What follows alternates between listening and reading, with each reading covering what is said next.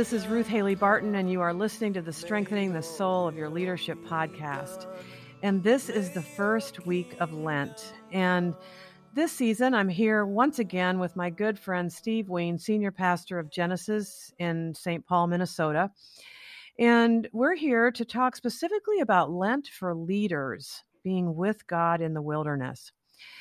And we're going to use as the overarching biblical narrative for this season Luke 4, uh, 1 through 13, which does give ourselves the structure for the season of Lent. Lent is all about being with Jesus in the wilderness and what Jesus' journey was like in the wilderness. And so we're going to just stick with this gospel reading for the whole season. And we'll look at some of the other scriptures too that the lectionary serves up for us in cycle C.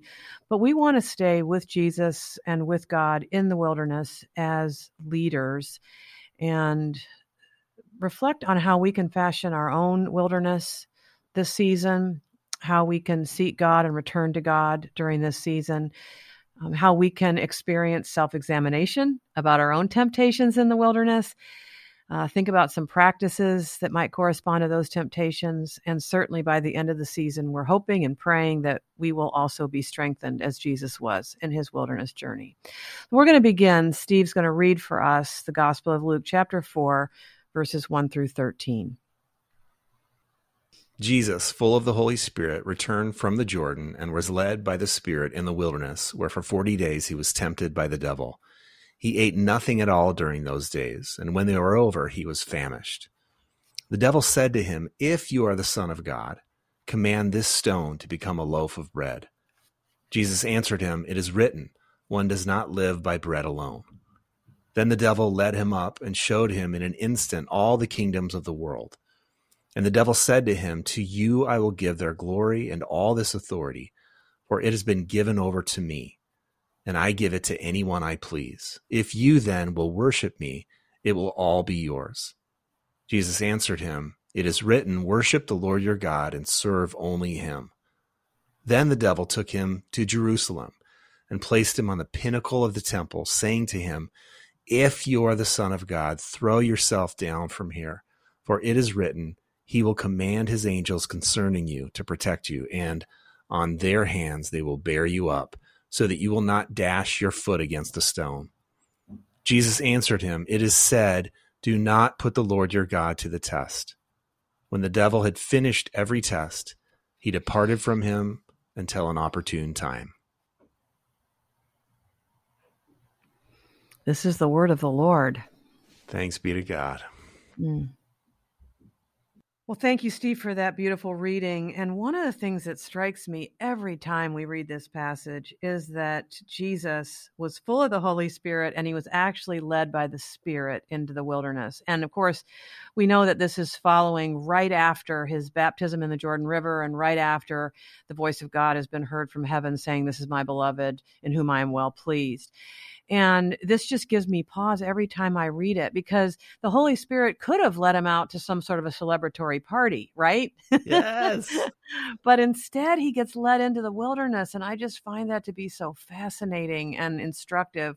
So, why do you think the Spirit does that? I, I think it's fascinating too.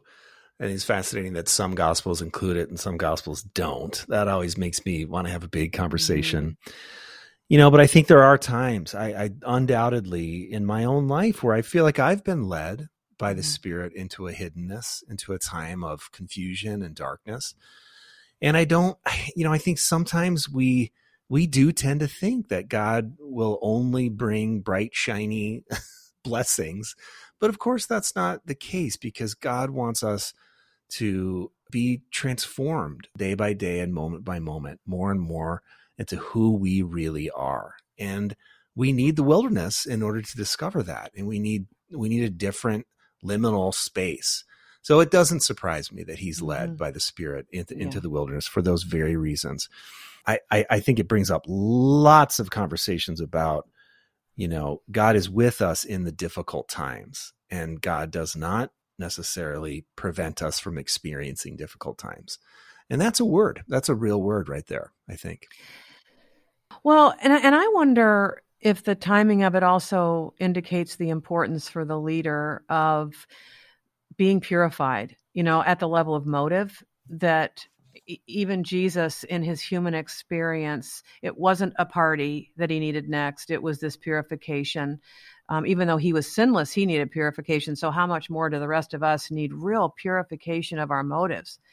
And so, part of what happens in the wilderness then for Jesus as a person who is getting to ready to go out and be a leader was that he needed to be purified on some levels, or we might say, in the classic Christian tradition, a period of purgation. Yeah. Yeah. When he was being stripped from stripped of that which was false so that what's pure and true could emerge. I always find that extremely instructive. And we know that Jesus was in a weakened state and that the evil one does what the evil one often does, and that is lie in wait for the moment when we are weak. He doesn't come at us when we're strong, he waits until we are weak. And so when Jesus was weak from not having eaten for 40 days, that's when the evil one brings three specific temptations. And many of us listening are aware of Henri Nouwen's interpretation and application of these temptations. And he talks about three particular temptations that seem to be the kind of temptations that leaders routinely experience. So the first one was the temptation to be relevant to make bread out of stones. In other words, to pr- try to provide just what everybody thinks they really want on the surface. So to be relevant, which I think is a great temptation yeah. of ours today. We'll talk about that, won't we, Steve? Oh yeah. And then the second one is that this there's this temptation to be spectacular. Satan shows him all the kingdoms of the world and says that he can give him all the kingdoms of the world if Jesus will just worship him. So there's this temptation to be spectacular and then the temptation to be powerful, to cast yourself down and show show that you are the son of god. Do something spectacular to show who you are. And i just feel like that is so relevant as well oh, right yeah. now. So you know we don't need to go deeply into all of the temptations but i am reminded of how many of our own situations could offer up this particular kind of temptation. The temptation to be relevant right now how would that how would that show itself do you think steve right now in in the particular time that we're in as leaders well, I'll answer that, but I also want to note that, you know, in his weakened state, he was tempted. And I think so many of us right now as leaders can identify with that, like mm-hmm. feeling hardly any of us are at the top of our game right now. Hardly any of us feel like we're just killing it at life mm-hmm. and in ministry. And so I think many of us can identify right away in our weakened state what are our temptations. But mm-hmm. So I think there's a real powerful resonance that many of us are feeling mm-hmm. if we mm-hmm. really take a look at it and really believe, really believe yeah. that the human being that was Jesus in the wilderness really was weak and really was vulnerable to these temptations. Doesn't mean he was mm-hmm. sinful, but it does mean that he was human. And so we can hopefully breathe in and breathe out mm-hmm. and go, wow, we, we have, we really do have a person in the Christ who gets it and gets mm-hmm. even right now where we're at. Yeah. But I, I look, you know, we're, we're talking right now at the at the two year mark of, a, of a pandemic, mm-hmm. which doesn't want to end. And I think to be relevant means uh, I'm going to lead two different congregations in my own congregation, mm-hmm. a virtual yeah. one online and an in person one.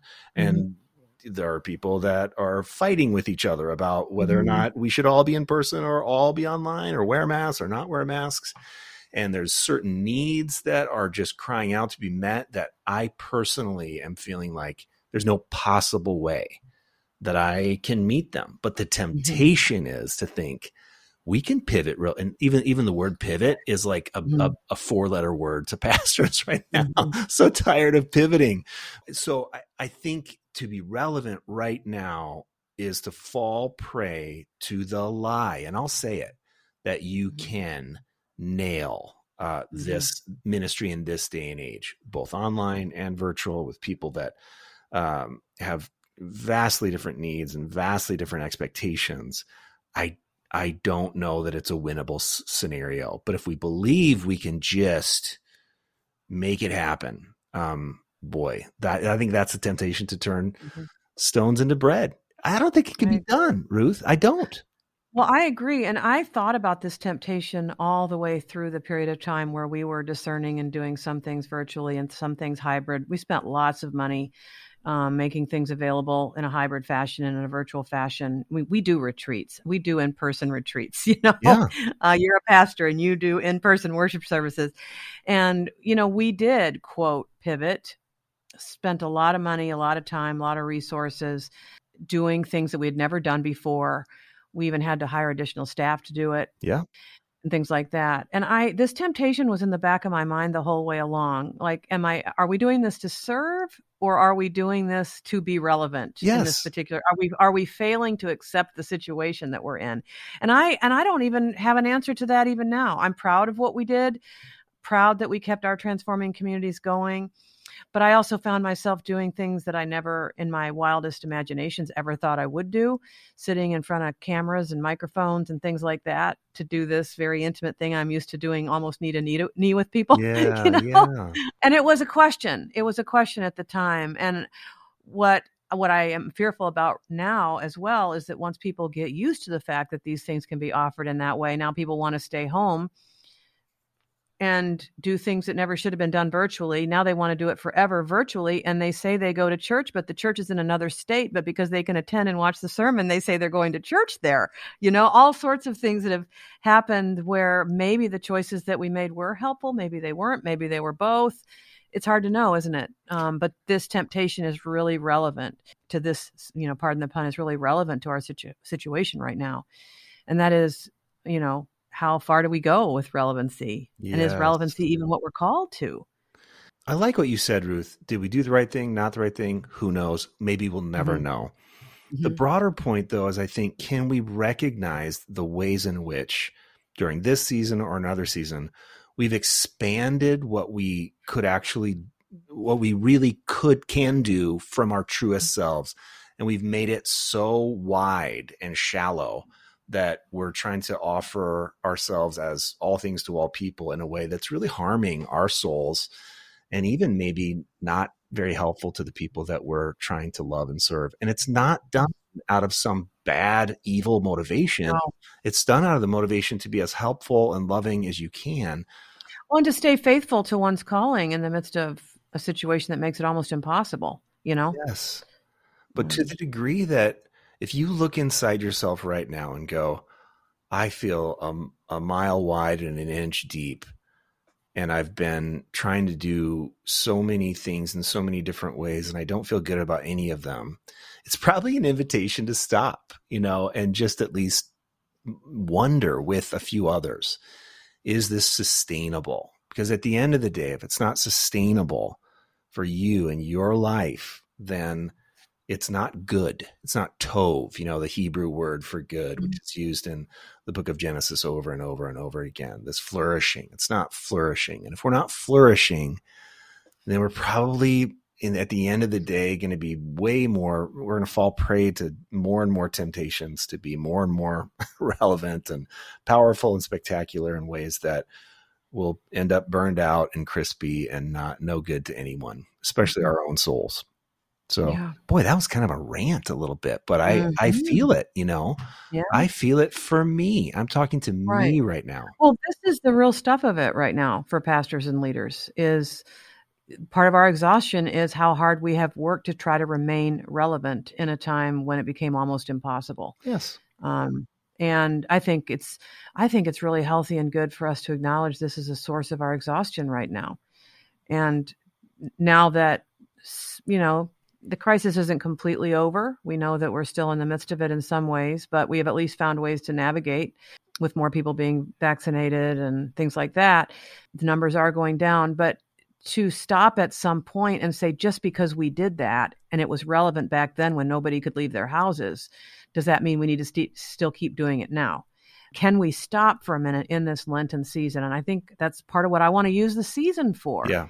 Is for us to get some quiet and to get with god and to say okay we we knew we needed to do that back then but do we need to keep doing it that way? Um, and is this temptation to be relevant and to continue to be quote relevant in all the ways everybody else is being relevant is that driving us to levels of exhaustion that we cannot sustain? Those are the kinds of thoughts and reflections i hope we can have during some quiet in this season which does lead me to this practice that we wanted to identify in this episode. We want to identify a temptation in each episode and then a practice that might help us to move through the temptation and say no to it. And the temptation, you know, to be relevant, to be spectacular, to show ourselves powerful, like you know, we can we can do this thing. We can still impose our our power and our control and our will on things that are so challenging and difficult, and we've worn ourselves out. Could Lent be a season for some hiddenness where we just stop that kind of thing for a while? Yep. We just stop trying to be so spectacular and power up on things and give ourselves a little rest, a little time to be with God and God alone. And I think hiddenness, and I, I, I would like to take a few minutes to talk about hiddenness with you, Steve, because we've talked about it before. Yeah.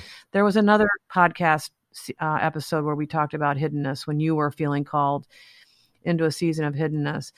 But one of the things that I'm aware of is that it seems like you know the continuing development of how we're using our technologies plus covid where the only way we could do anything was through our technologies has actually made us more and more out there living more and more of our lives in public way more connected to all the social media social media platforms and they're eh, in selling ourselves you know yeah. online and yes, all that sort of yes. thing i feel like there needs to be a brand new and refreshed call to the practice of hiddenness, which is really another way of talking about wilderness, you know, yeah. and, Henri Nouwen talks about the fact that we have to fashion our own wilderness. We don't, most of us are not going to go to a real wilderness, a real desert right now, but that we have to fashion something like a wilderness inside of ourselves. And how do we do that for the season of Lent? How do we fashion our own wilderness for the season of Lent? Through hiddenness. Yeah. Well, and it strikes me that you probably won't unless you feel a sense of desperation big enough so mm-hmm. that you really need it. And I, I want to name mm-hmm. that out loud. Like, yeah. this is not a, a, a, checklist of, well, better do that because it's like, you know, right now, even in the few minutes that we've been talking, if you're in this place where you're exhausted and you're, you're really, you really are exhausted from trying to do it all at all times and so to fashion your own wilderness needs to come out of a place of desire. I, I mm-hmm. think that's important. Like if you're right now going, yes, oh, I need to carve out space to be with mm-hmm. God and with God alone for God's sake and for my own soul's sake. That's important to name. Don't you think, Ruth? Like mm-hmm. it has to be desire. It has to. I think it has to placed. be desperation. I think yes. it has to be desire that is deepened into desperation. You already used that word, and I feel that inside myself. You've got to want it really badly because social media and technology in particular have such a hold on us now. You have to be pretty desperate, you know, to let go of some of that and to drop into a more hidden place so that God can speak versus being pulled and pushed and torn by eh, you know everything that's going on out there and all the different opinions about everything. Yeah. You have to want it pretty badly and maybe even be desperate, as you said. So I think, given that, I think the first step is identifying because the wilderness was leaving something and going to the wilderness. And so, what is it that you're actively leaving? And it's probably not like your job right now. You know, it's probably it could be, but it's but it but it might be, you know, leaving spending time on social media. It might be like for me, when I talked about it in a couple of seasons ago, I was very, it was it was very apparent to me that I needed to put away the microphone, so to speak. Now I mm-hmm. kept I yeah. kept preaching to my congregation, but it was mm-hmm. like my podcasting, my writing, all that mm-hmm. stuff had to stop. And I, it wasn't even like I missed it or felt like oh, it's this big sacrifice, but I knew I needed to to to leave that. I needed to leave my public facing self so that I could and, and hide in the normal ordinary life that I had, which was full enough anyway. but by the way, but so so I think identifying, taking some time. What is it that I even feel called to and drawn to leave right now, for the sake of my own soul? What is that for you? this is probably not a relationship, you know. Maybe it is if it's toxic or unhealthy, but it's probably a, a pattern of behaving that is just too much. That mm-hmm. doesn't allow you to be with God alone. So when you've identified that, then it's following the spirit into the wilderness. And that's a liminal space, I think. Uh, right, Ruth? What do you think are, are the steps we need to take to walk into the wilderness? Well, I think there has to be a little bit more quiet where we're not so pushed and pulled yep. by the voices that are speaking all sorts of different things to us. And I think this, the, you know, the shorter periods of time that we're able to get daily, which was to our encouragement at the beginning of this whole season, was to say, can you identify a space where you can have more space and more quiet with God to hear God's voice to you versus all the voices that are clamoring for your attention. And one set of voices is all the expectations, right? Yes. There's a set of of expectations, especially for people who are in leadership. There's always opinions and always expectations um, on the leader about what they should be doing right now. And so to have clear space when you're not listening to those expectations, but you're listening more deeply to the presence of God deep within, speaking to you about your calling. And then you emerge from that place and with confidence and grace, you hold the line. You know, you yes. hold the line to what you're hearing from God, not what the expectations of culture are saying to you. And there is no other way except through the practice of silence, solitude, hiddenness, all words to talk about the wilderness, you know, mm. being with mm. God and God alone. The wilderness, by definition, is the place where we are with God and God alone, and where we let other sets of expectations and voices, you know, and stimulation and distraction and all of that fall away so that we can hear something truer. So I just feel like at the beginning of Lent here, if if we could just do that, um, you know, one of the things that I'm becoming even more disciplined about is even what I do with my Sabbath. And so I was mm wondering if maybe we could even see our Sabbath practice as a time of unplugging. That could be another way to say, I'm going to unplug completely on the Sabbath and I'm going to sink and settle and be hidden and quiet with God. You know, that once I discharge my responsibilities on Sunday morning, then then I'm done. I'm I'm dropping out of sight for 24 hours. And it includes not being on our technologies where we're not allowing ourselves to be stimulated and drawn in and pulled in by another kind of distraction. Ruth, I'm so glad you mentioned our Sabbath practices. I've noticed in my own life since the pandemic, but I mm-hmm. bet it's true for a lot of people. I bet our Sabbath rhythms have really gotten blurry and slushy. I agree. You know, yeah. because it's there's mm-hmm. something about you're home more. You know, we've been home more during the mm-hmm. pandemic, mm-hmm. so it's so we've taken little breaks here and there. Maybe some of us have. Adopted some Lectio Divina, you know, um, in, in, the afternoon. Uh, so, Which is very appropriate on the Sabbath. It is. but I wonder if that's that's allowed us to be less boundaried. I know it has for mm-hmm. me, and so to yeah. to get firm again and nope when my duties are done uh, at Sunday mm-hmm. at about 12:30 or 1 24 hours uh, I'm not on I'm not I'm not available I'm not available. Right. My phone is not on. But well, I'm not available to my email and my work. I am available to God, to my to my partner, to my to my kids. Uh, not everyone has kids, but yeah, that's so good. Oh.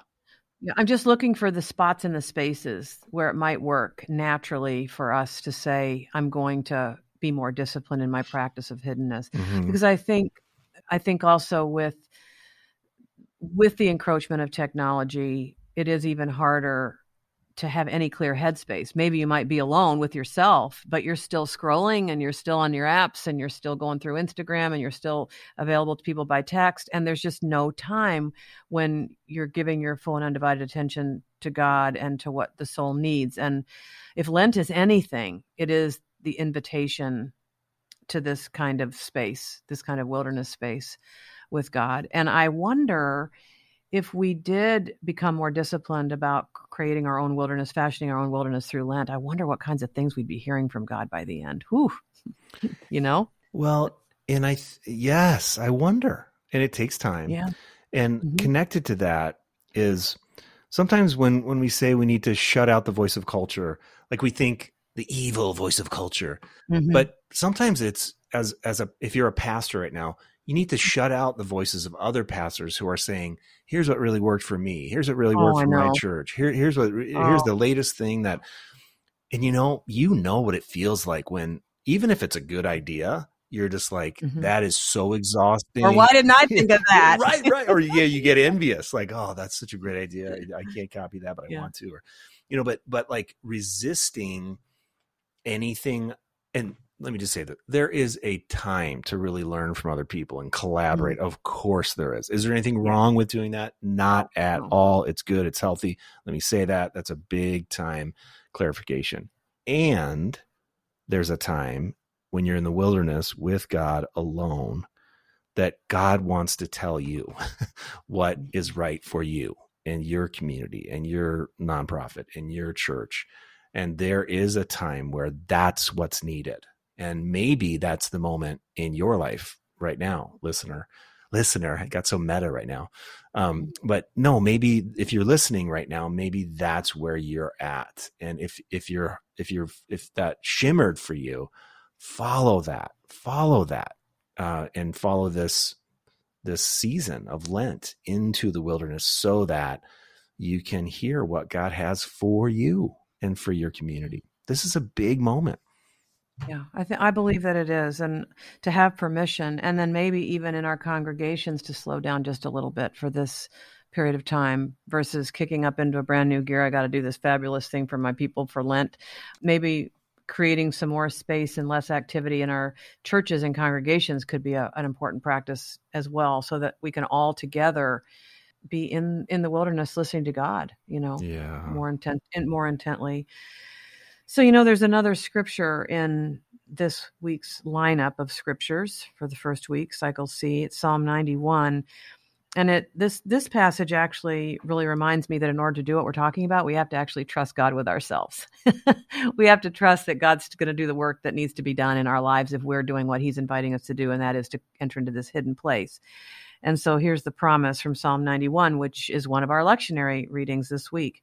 You who live in the shelter of the Most High, who abide in the shadow of the Almighty, will say to the Lord, My refuge and my fortress, my God, in whom I trust.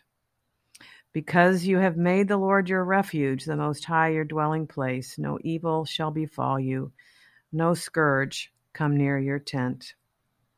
Those who love me, I will deliver. I will protect those who know my name. When they call to me, I will answer them. I will be with them in trouble. I will rescue them and honor them.